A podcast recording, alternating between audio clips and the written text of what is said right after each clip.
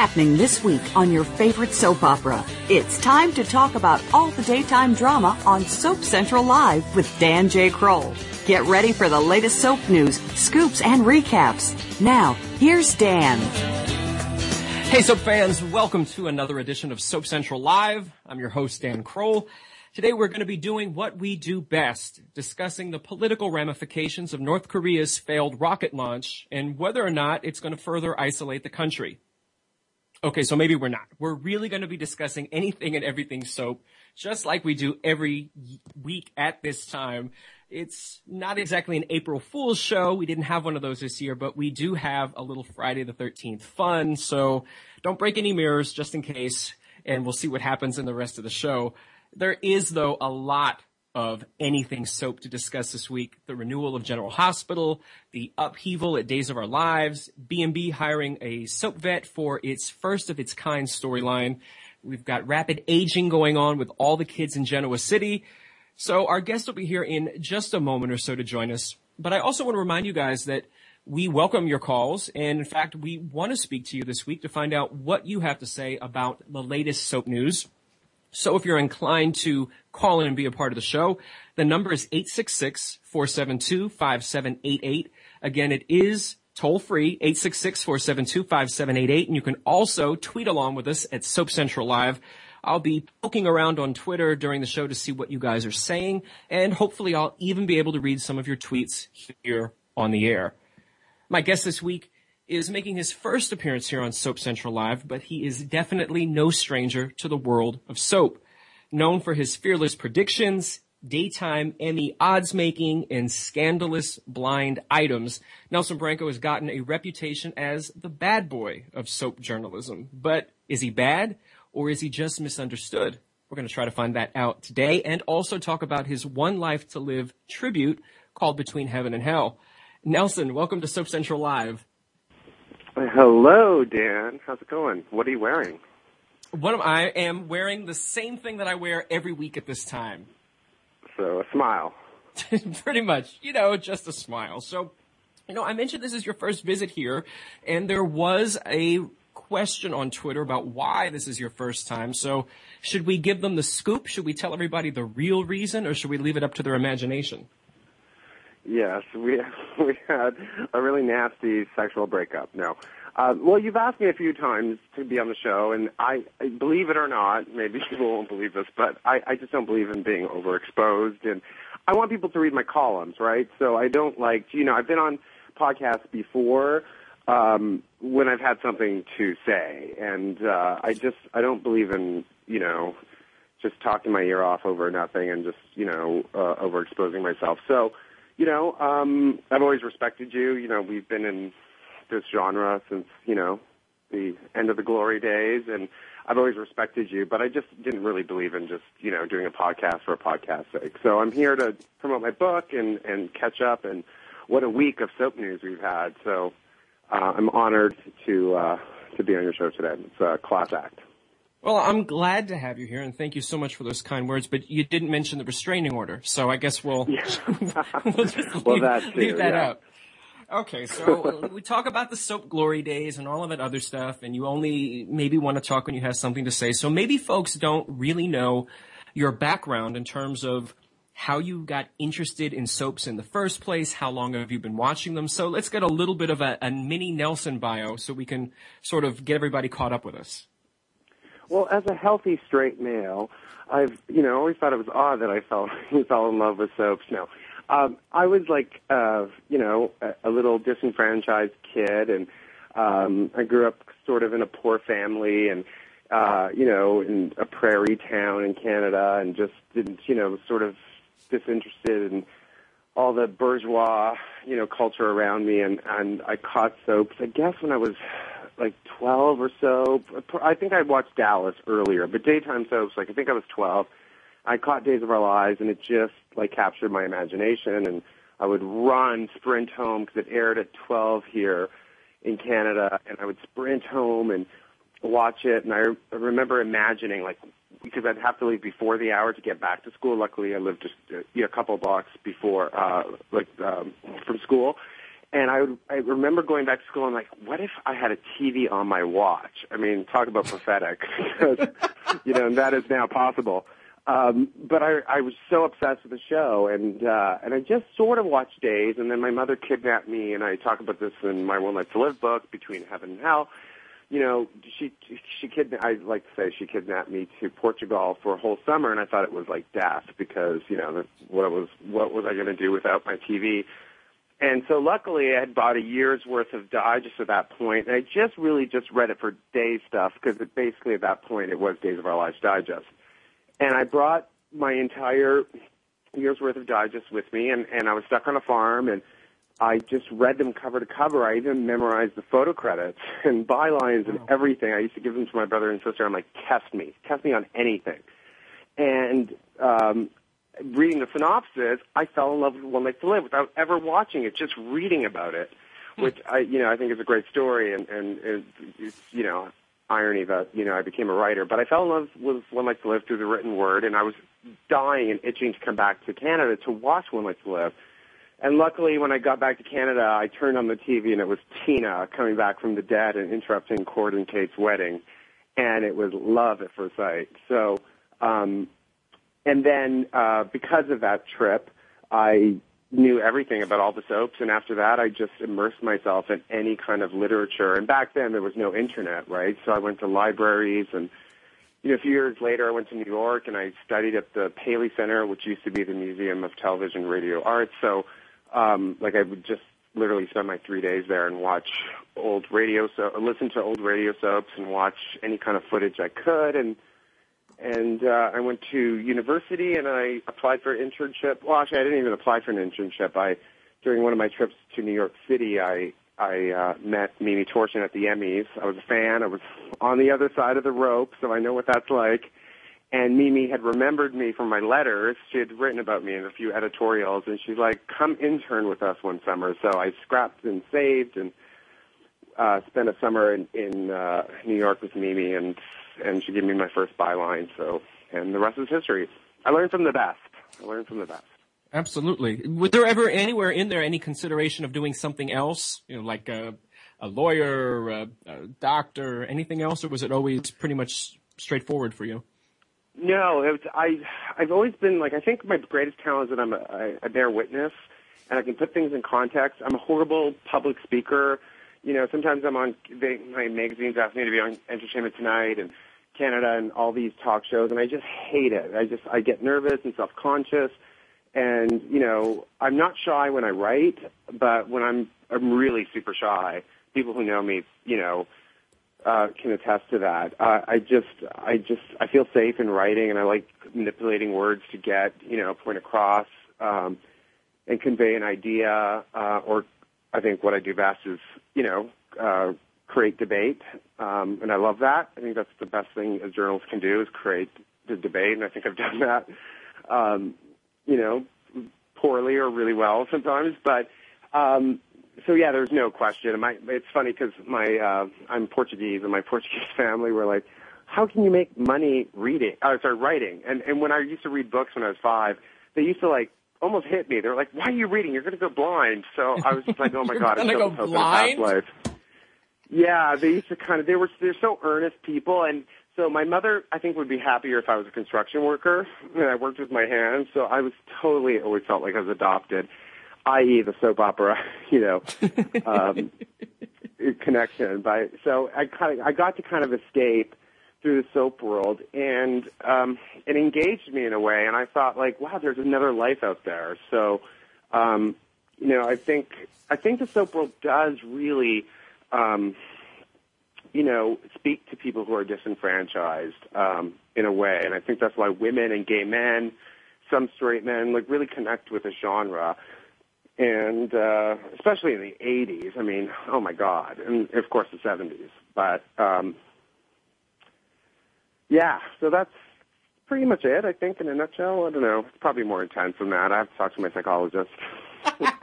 Oh, well, we'll, we'll work at this as maybe a little bit of a, a, psychology class. You mentioned being a little maybe more nervous about public speaking. What about superstitions? This is, of course, Friday the 13th. Do you have any sort of crazy or maybe not so crazy superstitions?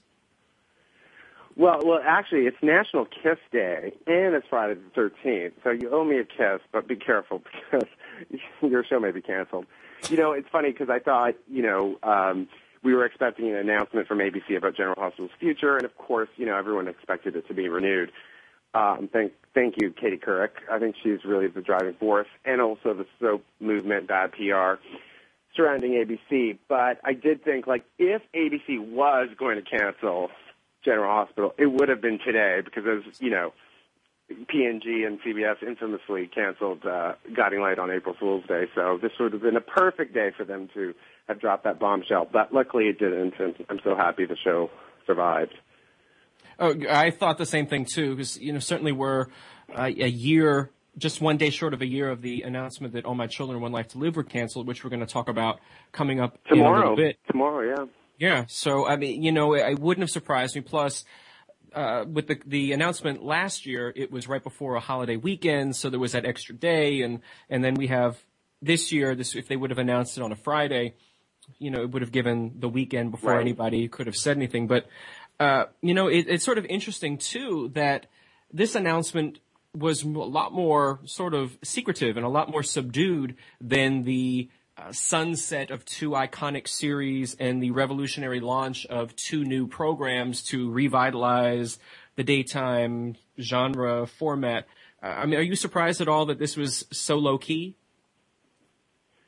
Well, I mean, I don't know if it was low key. I mean, I think most of us in the industry expected it. I I work. Um, I'm the producer at Breakfast Television, which is Canada's number one morning show. It's a three-hour live show, and we unfortunately air the Chew and the Revolution and General Hospital. Not I'm not General Hospital. I'm not regretting General Hospital, but we were told at the network level that you know the Revolution wasn't going to happen.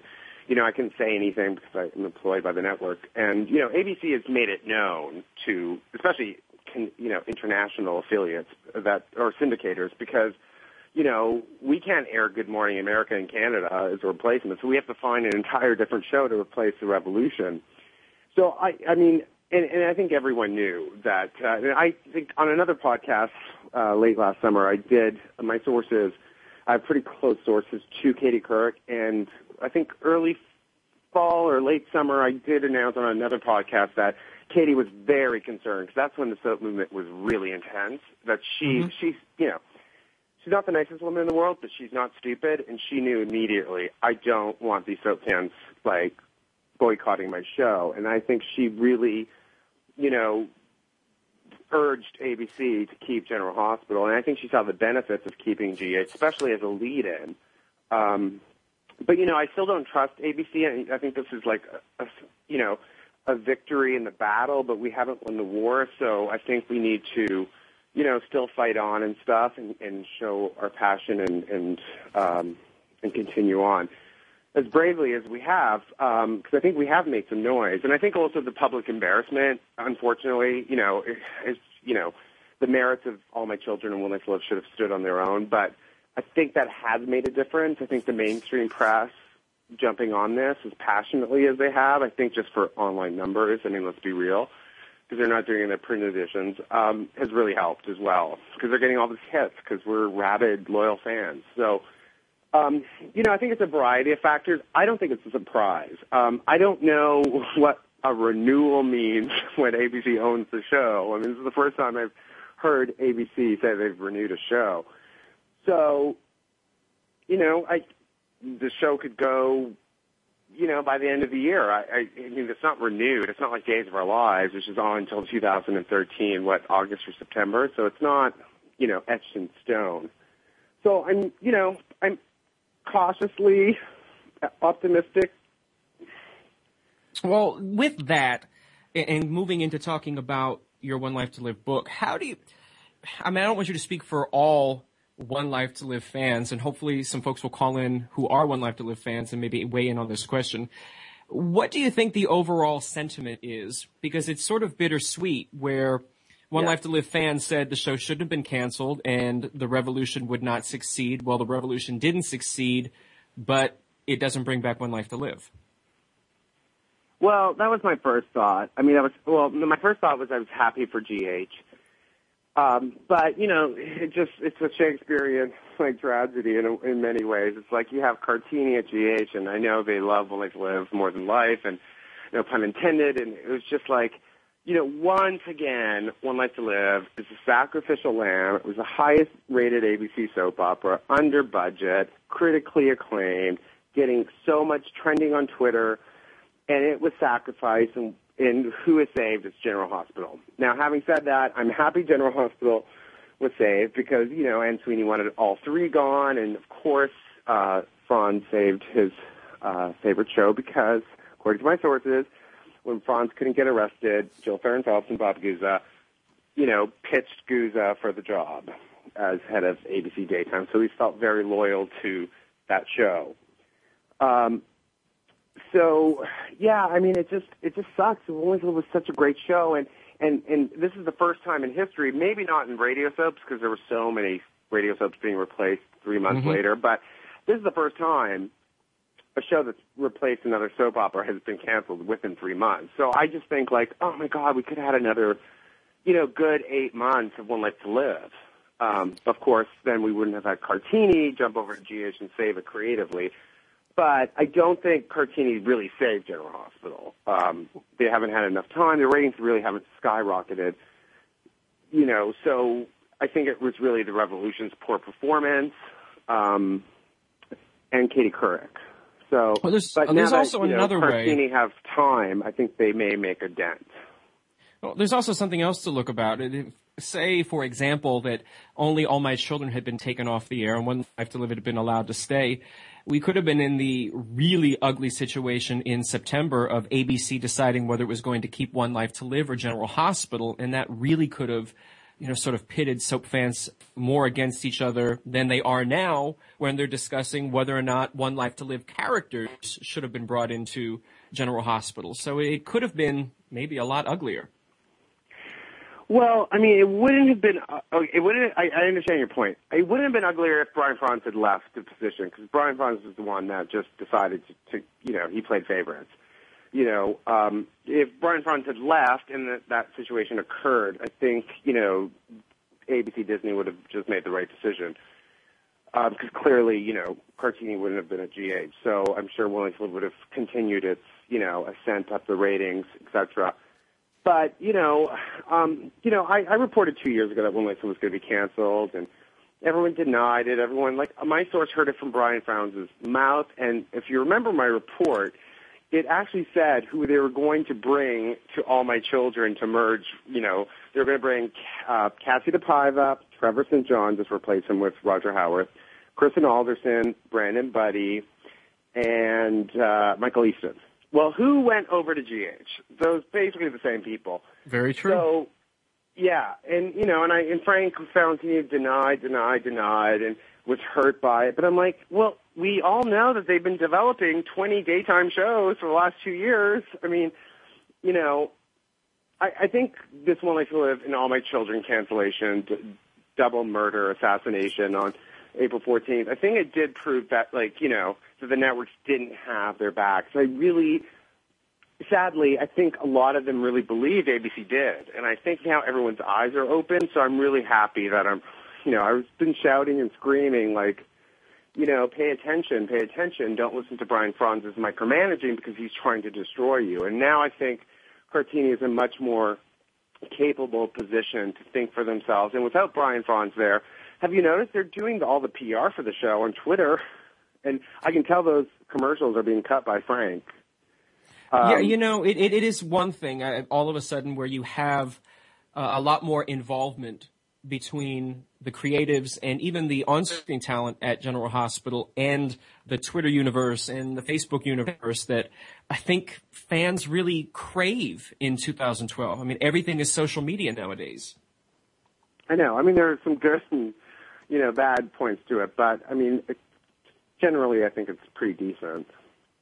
Well, it's no mistaking that you are a One Life to Live fan, so let's talk about the book. And first of all, I'm sure One Life to Live fans know the answer to this, but for folks maybe who are tuning in for some of the other topics and whatnot, why Between Heaven and Hell? Why did you select that as a title?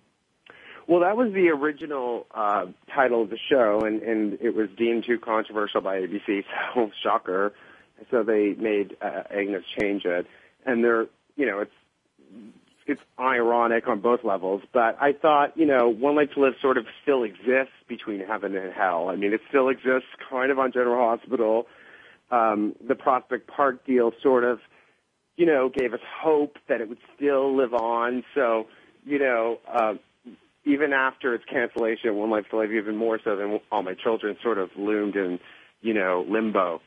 So I thought it was kind of uh, apropos, and I also think, considering One Life to Live has always been deemed the the ugly stepchild, that um, you know, it was uh, just interesting uh, play on words and, and play on history. So yeah, that's why I named it that way, and I'm surprised no one else did. So, and I also knew that People magazine would not devote an entire issue to One Life to Live, um, you know, as they did with all my children. So I thought, you know what, I'm going, and, and thank God for Soap Digest, they they published a standalone issue as well uh, for One Life to Live. So kudos for them. So what is in Between Heaven and Hell? What are fans going to find when they pick up a copy of this ebook? Well, it's over 120,000 words, um, 60 chapters. To put it in comparison, Carolyn Hinsey's great book, um, Afternoon Delight, is only 50,000 words. So you're getting your more bang for your buck. I um, I talk about my personal experience with the show, um, and it's sort of like set up like uh, soap opera uncensored. I, I translate quotes. Uh, I said um, I started with just my personal attachment to the show. Then I go into the historical um, a recap of the show and some analysis and um, just the social impact of the show that it had. And I referenced stuff that, you know, was spoken about and talked about like billions of years ago. And then um, I lump all my interviews. I do, I've done exclusive interviews for the book, but I do all, I print all my Paul Rauch interviews, all my Andrea Evans interviews, which are a lot, all my Trevor St. John interviews, um, all my, you know, Kassie DePaiva interviews. So uh, there's collections of uh, interviews. And they're all in one place. And then I do my best storylines, best actors, the best uh, scene stealers. Um, so it's uh, most be- sexiest people on One Life to Live. So it's sort of, you know, uh, it's sort of like the Suds Report, but just sort of grander and stuff. So I think it's a fun read, and it's a great heirloom. And and the great thing about like, especially with me re-editing and repurposing my interviews from like 20 years. I have like my first Judith Light interview in there as well, which oh, wow. I did. She was my first celebrity interview actually in 1996. Um, and I have that there. And it was interesting because when you read these old interviews, you really see you know, how the soap has evolved and, and where it was going and, and what people's mindset was at the time. So it's really kind of interesting um, reading the reading the interviews from the past and then seeing them progress. You know, um, I have Nathan Fillion, and it's it's it's, it's uh, I think it's it's a pretty good book. Well, there's an other great thing out there. That oh, and I interviewed Michael Lo- Michael Malone and. Josh Griffith, and so you get the insider stuff. Like, and Paul Rauch said there was a drug problem on the set when he took over, and he had to put several actors in rehab, and Ooh. you know he addresses you know Ellen Holly, and it's it, there's just like a bunch of stuff there that's you know. Unfortunately, when a soap is canceled, the truth really comes out. People, well, I think I've always printed the truth about shows, but when a show is canceled, I think people go on the record about the truth. So there are some really great nuggets, and I have a lot of did you know facts and blind items and stuff in there. So anyway, sorry to cut you off. No, that's fine because what I was going to tell that is even better. So what I was going to tell folks too is that another great thing about this is that you've made this available to SoapCentral.com readers and SoapCentral Live listeners at a very special price. There's a coupon code over at SoapCentral.com slash radio. So after we're done talking at the top of the hour, folks can go over there, get the coupon code, and pick up between heaven and hell at a very special price. So that's an even more added incentive to head on over and check out the blind items and, and the, the hottest stars and all the great stuff. I, I think, like you said, when you're talking going back 20 some years of interviews, it's a great historical reference. Yeah, and I couldn't even print all because you know I started 20 years ago on the print. Like I had to have more access to my online stuff or the stuff on my Mac computer that I've had for forever. But I, you know, there was some print stuff that I couldn't even like retype and stuff. There was just too much. I mean, that 120,000 words, my editor was like, just stop. But um, yeah, and, and you know what? I'm even going to up the ante. Um, if you email soap uncensored uh, at yahoo.com and type in uh, Soap Central Live, I'll give you 60% off the price because I think, you know, with the news this week, I think One Life has been forgotten, and I, I kind of want people to uh, remember Llanview. And, you know, how Llanview is helping General Hospital. And by the way, as you mentioned, I wanted to mention this earlier, you know, this is the first time One Life to Live has, quote, invaded Port Charles. Gerald Anthony played Marco, went over to General Hospital, won an Emmy uh, for his betrayal. Um, Steve Hardy went to One Life to Live in the 60s, you know, to help, you know, promote the show. So this is not new at all. Linda Dano, of course. So um, I think it was smart for One Life to Live to bring over, you know, um, a pissed off fan base to a show that was about to be canceled. So I think it was smart. I think anyone would have done that. I mean, Dallas well, and Knots Landing did. Well, let me ask you then for folks who are talking about that, there are sort of a lot of disenfranchised All My Children viewers who maybe feel slighted. They're wondering, hey, what about some of the Pine Valley residents? Can't one pop over in Port Charles? I've always suggested that David Hayward would be a great uh, great way to sort of mesh that in and give all my children fans a bone, so to speak. Have him be responsible for saving Robin. He has a history with Anna Devane. There'd be some some great tie-ins, and they could even address all my children's finale by having you know David run around saying, "I don't want to talk about it. I don't want to talk about it," which would leave the door open in the future. Maybe somebody from Pine Valley could pop in and they could discuss what happened. You know, he doesn't want to discuss that he saw Erica killed. He doesn't, whatever it is that, uh, you know, the All My Children fans are sort of left out there wondering what about them. Yeah, I mean, I agree with you. I think if anyone's going to come from Pine Valley, it's going to be David Hayward.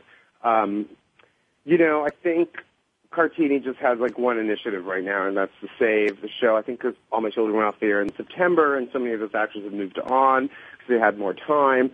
Um, but you know, we do have Finola Hughes, which who was on uh, All My Children. So there is sort of a pseudo AMC character on the show. Of course, she started on GH first, but um, I wouldn't put. I know Cartini really well. I, I called Ron Carlivati a soap god in 2005, and I got like lambasted for it. But you know, I think we can pretty much put him up there with Gloria Monty. He saved General Hospital from cancellation, or helped save the show from cancellation.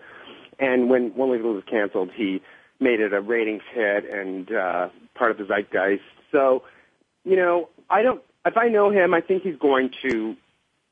I, I I'm pretty certain he'll probably bring um, an AMCer on the show.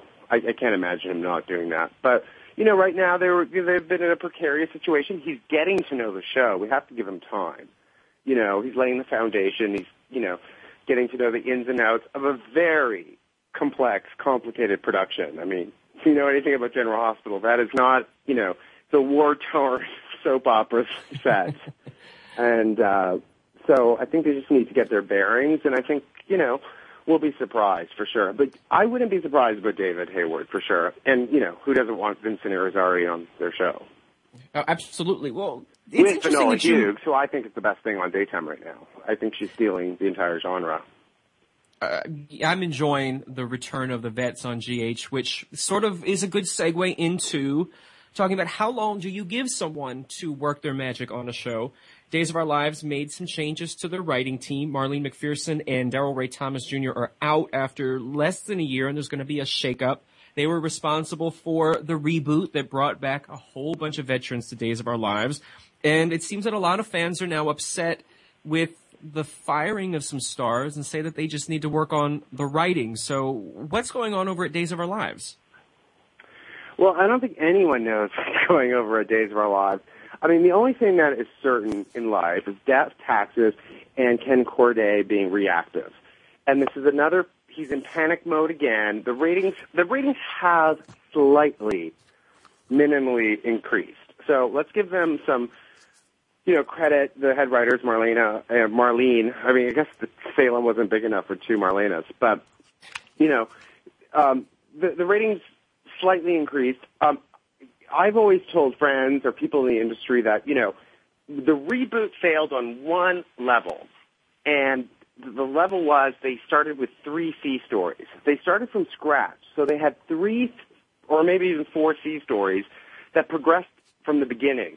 And as we know, the, the foundation of any soap is having an A, B, C, and a few D and E stories. So mm-hmm. The show was socially relevant, it was character driven, they had new sets, they brought back old favorites, but it wasn't like wham bam, thank you ma'am. It was just a little bit boring. Even though it was on paper, it was really good, and on screen it was, you know, kind of engaging, uh, but it wasn't like I gotta watch. And so I think that was the Marlena and Marlene and Darrell's fault. I think they should have really progressed EJ, Sammy, Will stuff. Like they should have really progressed that on you know the fast track. So, well, but you know the ratings haven't gone through the roof, and you know this is what Ken Corday does. I mean, you know, I I like Gary. I think you know he's a. I prefer him as an executive producer, not a head writer. I like Chris Whitesell. I'm just shocked that they didn't give Lorraine Broderick the head writing job because she's amazing. And Chris Whitesell the breakdown job, and Gary Tomlin should basically replace Greg Ming, Meng because I hear he's not really making a lot of fans on the set. So, you know, I'm sure they'll replace the head writing staff another six months. I mean, they have another year. Um, you know, my sources have said that Ken Corday has paid NBC millions out of his own pocket to keep the show on air. Like, I've wow. heard this from multiple sources. Literally had to pay NBC when he says he has to beg NBC and his books and all this stuff to keep Days, he has actually incurred the losses from that show. And I just think he needs to step away from the show. Just step away from the show. I mean, I can't imagine destroying my own parents' legacy. I just can't. So, you know, I think that he should have given them a lot more time. Um, I think the show was getting to a great crescendo, and now and what does it matter when you tape three months in advance? Very much We're so. not going to see the changes till August. I was being nice on Twitter. I thought it was July or June.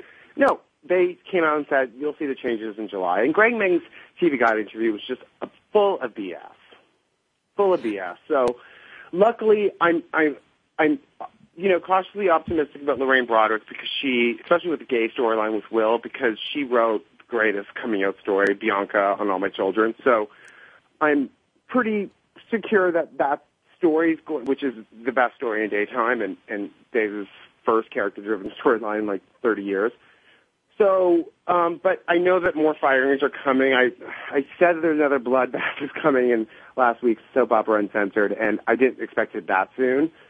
Um, I'm I'm okay with Patrick Muldoon and Christy Clark. I'm shocked about Sarah Brown because she finally played. Dave finally had a smart, sexy, adult female character.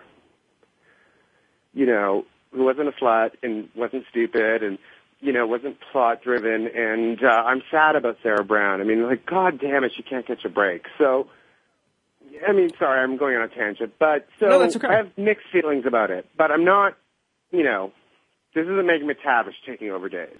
Well, l- let's see. There are some folks who want to share their thoughts on what's going on at Days of Our Lives. Our first call is from Indiana. We have Melissa. Melissa, welcome to Soap Central Live. Hi, how are you? I'm good. How are you? Oh, hey, I'm doing all right. So I Hello. understand you um, want to talk about Days and all the things that are going on there. What's what's on your mind? Um, well, it's more of a comment than a question, and I'm actually gonna agree with a lot of what I just heard from from uh, Nelson. That I think a lot of the problem is Ken Corday gets way too reactive when when anything just seems to be slightly negative. He just starts on these tangents of firing people, and that's not what we want to see as a viewer. You know, we want to see good stories, and you know, don't. My biggest problem though is that you know they brought um, Matthew Ashford back, and I'm a big Matthew Ashford fan. Yeah. And you know, this is like the fourth time they've they brought him back oh. and then done nothing with him and That's fired funny, him. So I mean, you know, how can you expect people to like a, a character to return when you know that if the writing's not there, they're just going to fire him and blame the the actor for the the the ratings, you know. I think the yeah, and writing he needs to wasn't front burners. You can't blame Matt Ashford for the ratings. And he was pre-nominated for an Emmy. He had a great reel. I think, I'm pretty much sure he'll make the final five. And it's just like the guy's a great actor. I mean, he's the least of your problems. But you know, he just obviously. I know Gary Tomlin does doesn't think he's fired. Gary's fired him before, so Gary just doesn't think you know see Matt's appeal. But I agree with you. Matt's like an unforgivable firing. I mean, he's you know you're Kin Shriner. I want to thank Melissa for that call. I, I see that we're running low on the time factor here, so I want to try to take as, uh, a couple more calls Yeah. that are waiting for us. We have Kim from Florida, also with some thoughts about what can be done at Days. Kim, welcome to Soap Central Live. Hi. Um, well, some of the things I thought would be they did a great job bringing back vets like Bryan Dattilo. Very excited to see him. Very excited to see his scenes today. The writing was awesome. I wish they could do more of that kind of writing. Um, letting go of people like Matt Ashford, not making me happy. um, I enjoy Matt Ashford. I was just starting to get into the Jack storyline. I was hoping he'd reunite with Jennifer. It didn't happen. They keep dropping storylines in the middle and not making the writing hard to follow. So, um, keeping the vets would be a good thing because it's, I guess it's starting to bother the fans that they keep letting the vets go, bringing them back, letting them go, bringing them back. It's like there's no stability. We don't know who to root for. Yeah. Is that your biggest drawback that you aren't sure whether or not you want to get invested because the person may or may not be there in six months? Yes, but I held on for a long time for Bryan Dattilo to come back, and I was really happy to see that he did come back.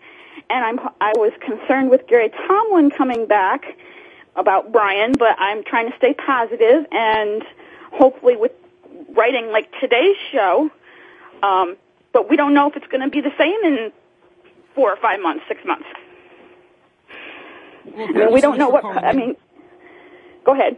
No, I was going to say thank you so much for calling in, Kim. I see that we, we've got a couple other folks, and I want to make sure that I get to everybody. So thank you for sharing your thoughts. Thank you. We have a, another caller. This is from Utah. This might be our first Utahese or Utah. I'm not sure what you uh, Ute from caller. We have Angie. Angie, Well, maybe we're called Live. crazy people who live among the crazies, but um, I am a crazy. But I love I love Matthew Ashford. I love Days, and I've followed Jack and Jennifer since I was 12. And I just feel like we keep getting kicked in the teeth every single time. You know, it's like they bring him back. We hear there's going to be a bloodbath. We know it's going to be Matthew Ashford. And I'm thinking, when you have about, I think they had two human stories to tell on days right now. One with Will's and one with Jack's. And they just tanked Jack. And it's still all there, and I want to see it. And so that's that's pretty much my my thoughts on the matter. Do you? Uh, Yeah, like it's hard to invest caller- You- when you you know it's hard to invest in a return when you know six months down the road they're going to be fired. You know. Right. Well, and they and they missed every important beat in Jack's story. It was like, oh, here we are at the pub. Jack and Jennifer are discussing how he bailed her out. Why weren't we sitting in jail with Jennifer? Jack walks in. She's relieved to see him. Those are the beats that you don't miss. And and then they Yeah. just threw them back together with no work. They had the perfect opportunity to finally get into Jennifer's issues with the whole anytime Jack's gone, she's got to find a new man ASAP. He could have been hurt by that. They could have gotten into that. I think it's all still there, and I would like to see it. And I wish they'd keep him. So And Matthew's never been better. I mean, he looks better than ever, and he's. uh And I'm a huge Jack and Jennifer fan, but for the Mhm. first time, I really saw Matthew as like a leading man, and he had his own story. I found him more fascinating when he was dealing with Marlena and his war issues, and I thought like that was like some really, you know, engaging, compelling stuff. So it, it to me, it's not even a Jack and Jennifer thing. It's just like. You know, I want to see this man's journey. I don't think we've even scratched the surface on that. So it's disappointing. I think, but we can't blame the head writers. This was a producer decision, and Marlene and Darrell were definitely committed to telling, um, you know, an ensemble story. And, and now I'm a little worried. You know, it's like Ken Corday fired Crystal Chappell, Nadia Bjorlin, Matthew Ashford, the people drawing ratings to the show. The last time the ratings went up on days was when Crystal Chappell came back, and I mean, all you have to do, all you have to do is look at the Twitter followers. So, I mean, it's a, it's just disappointing, but it's the same old story. I'm I'm a little worried about Deidre Hall. and Drake Hogestyn. Um, I think the story that's coming up next week is going to maybe secure Drake and Deidre on the show, but I just don't trust them. You know, um, Ken Corday only reacts when the renewals come up, and the renewal is coming up. So I want to thank you, Angie, for your call and for talking about days. We, I want to make sure there's some folks who have been uh, tweeting questions about other soaps. So with the about 15 minutes or so that we have, I want to try to get onto some of those. And there are a lot of people, Nelson, who want to know if Billy Miller might be leaving The Young and the Restless. It seems to be around that time where he may or may not leave. What are you hearing? Well, um, yeah, I kind of broke this in Soap Uncensored last week. It's on the cover of Digest this week, and uh, the story is he. Okay, you know, we all know he resigned last year for another year. He was about to leave. I heard it was about money.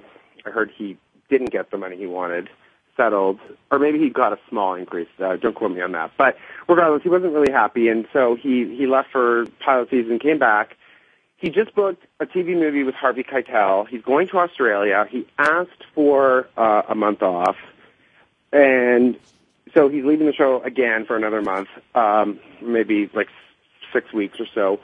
I think this is going to bode well for YNR, um, and I'm just going to leave it at that. Okay. Uh, there, no, there, I mean there are some other weird things that are going on on the Young and the Restless that are involved casting and we're aging a lot of weird things. I wish I could aging. say what I knew, but they're aging two characters that were maybe six or so uh, last we spoke, and now they're going to be in their teens. Little Fen and Little Summer. Uh, you know, what do you think about all of the aging of characters that's been going on on YNR? It seems like there's a lot of it. Yeah, I broke that on Twitter today. I get all the casting stuff uh, forwarded to me by a very reliable casting agent.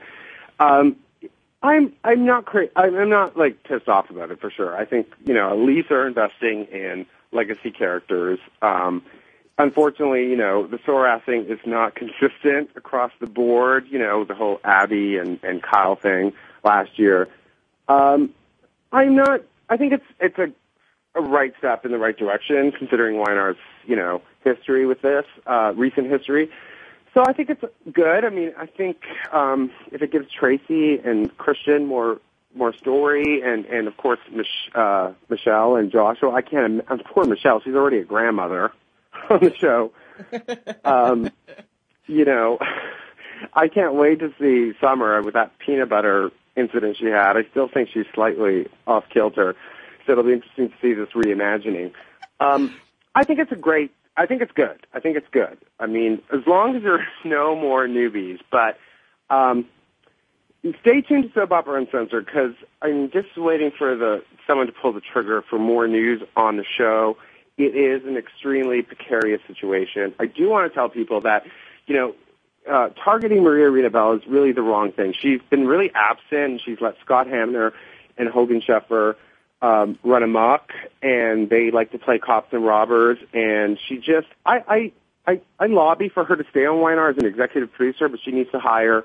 I really wish Ron Carlivati had gone to YNR, or they rehire Sally Sussman Morina, but they can't do that because she left Bill Bell for generations, and the Bell family's pissed off, and that's all gonna, I'm writing a YNR book, so that'll come up my YNR book. But there's so much drama in the show, and you know, I think Maria does love the show. She's, uh, and I think, you know, when she first came on, the show was on fire, and that's because she was really involved. But she's been, you know, this absent socialite, and she is back on the show. She has heard all the complaints, and I think that's why the show's gotten better. But there is some major stuff happening. I wouldn't be surprised to see more firings um, soon. And that's all I can say.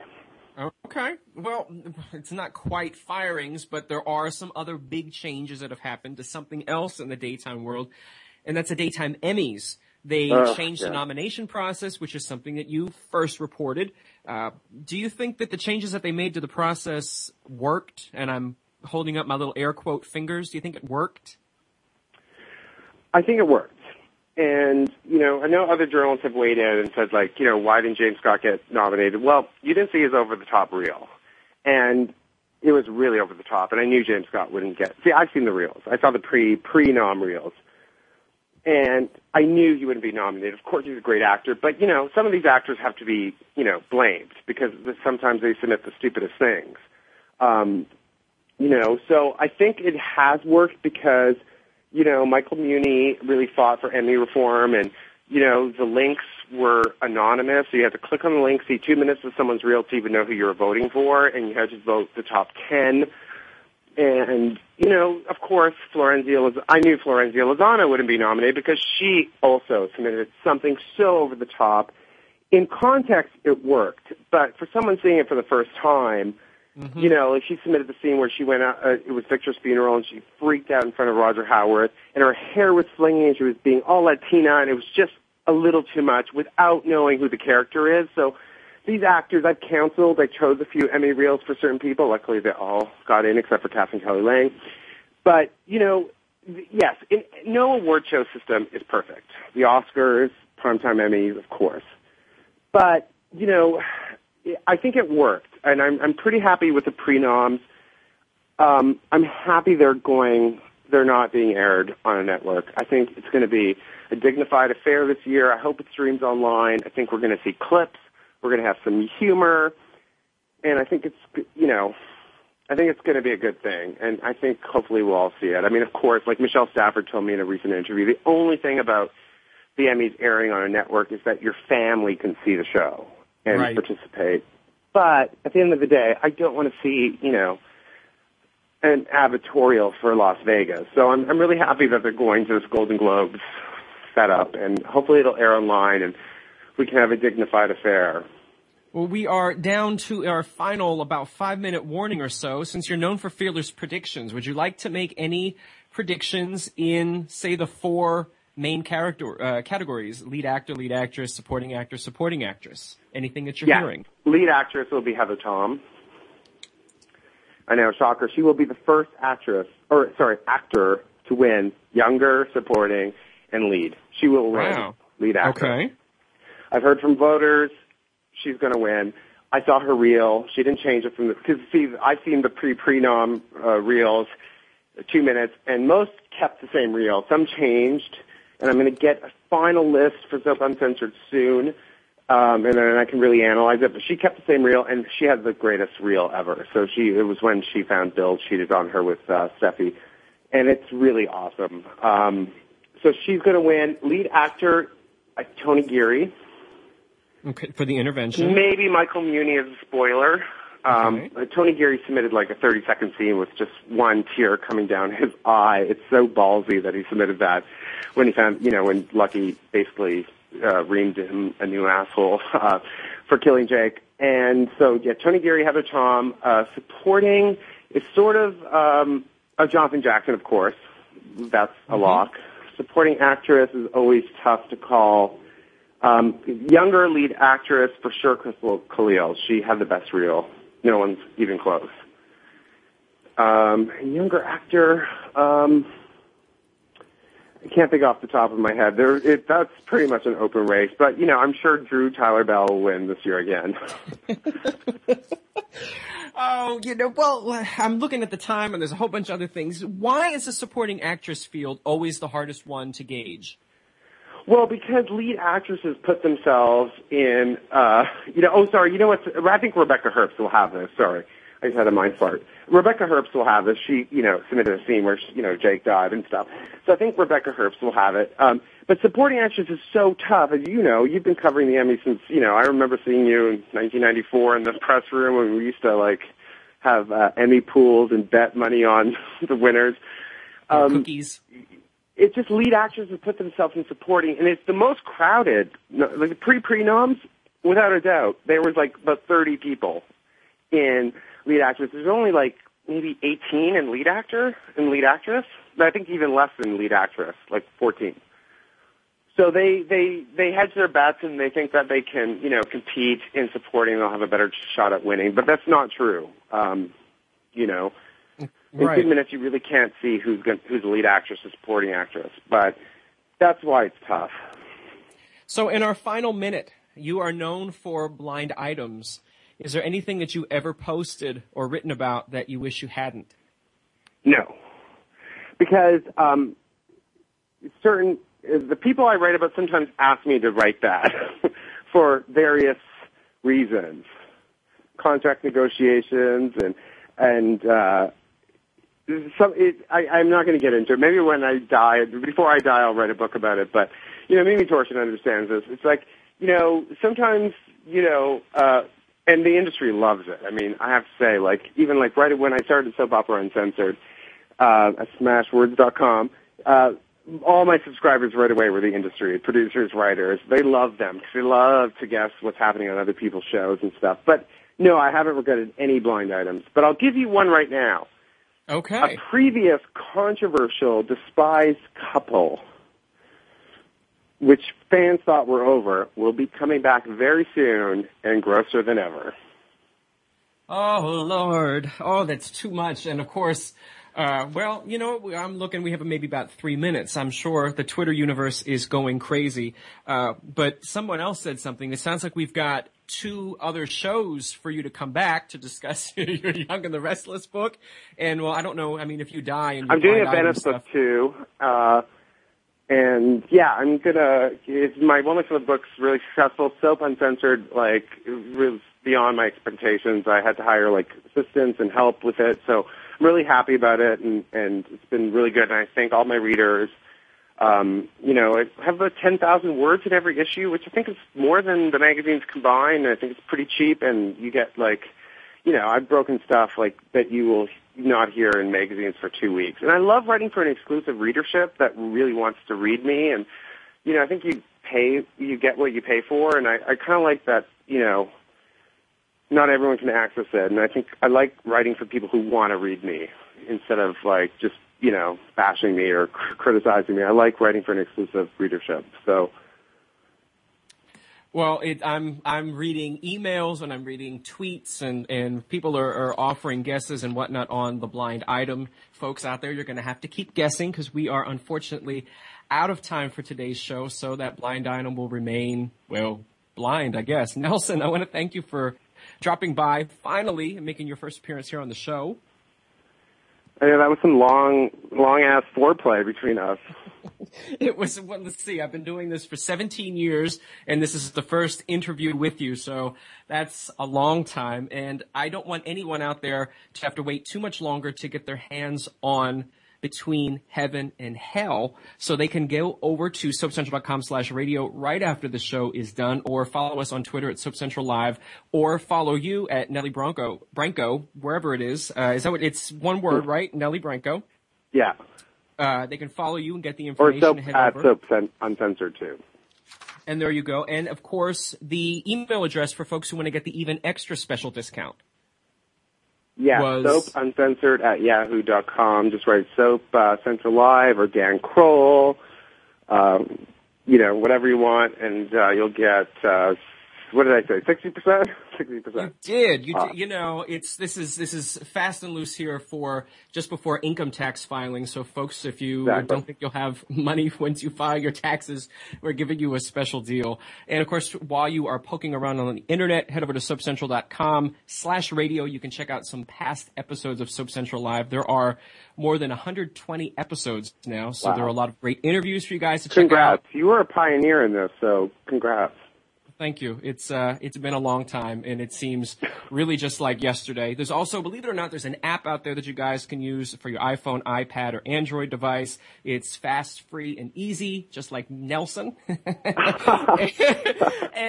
I'll be back again next week for another edition of Soap Central Live. Ciao.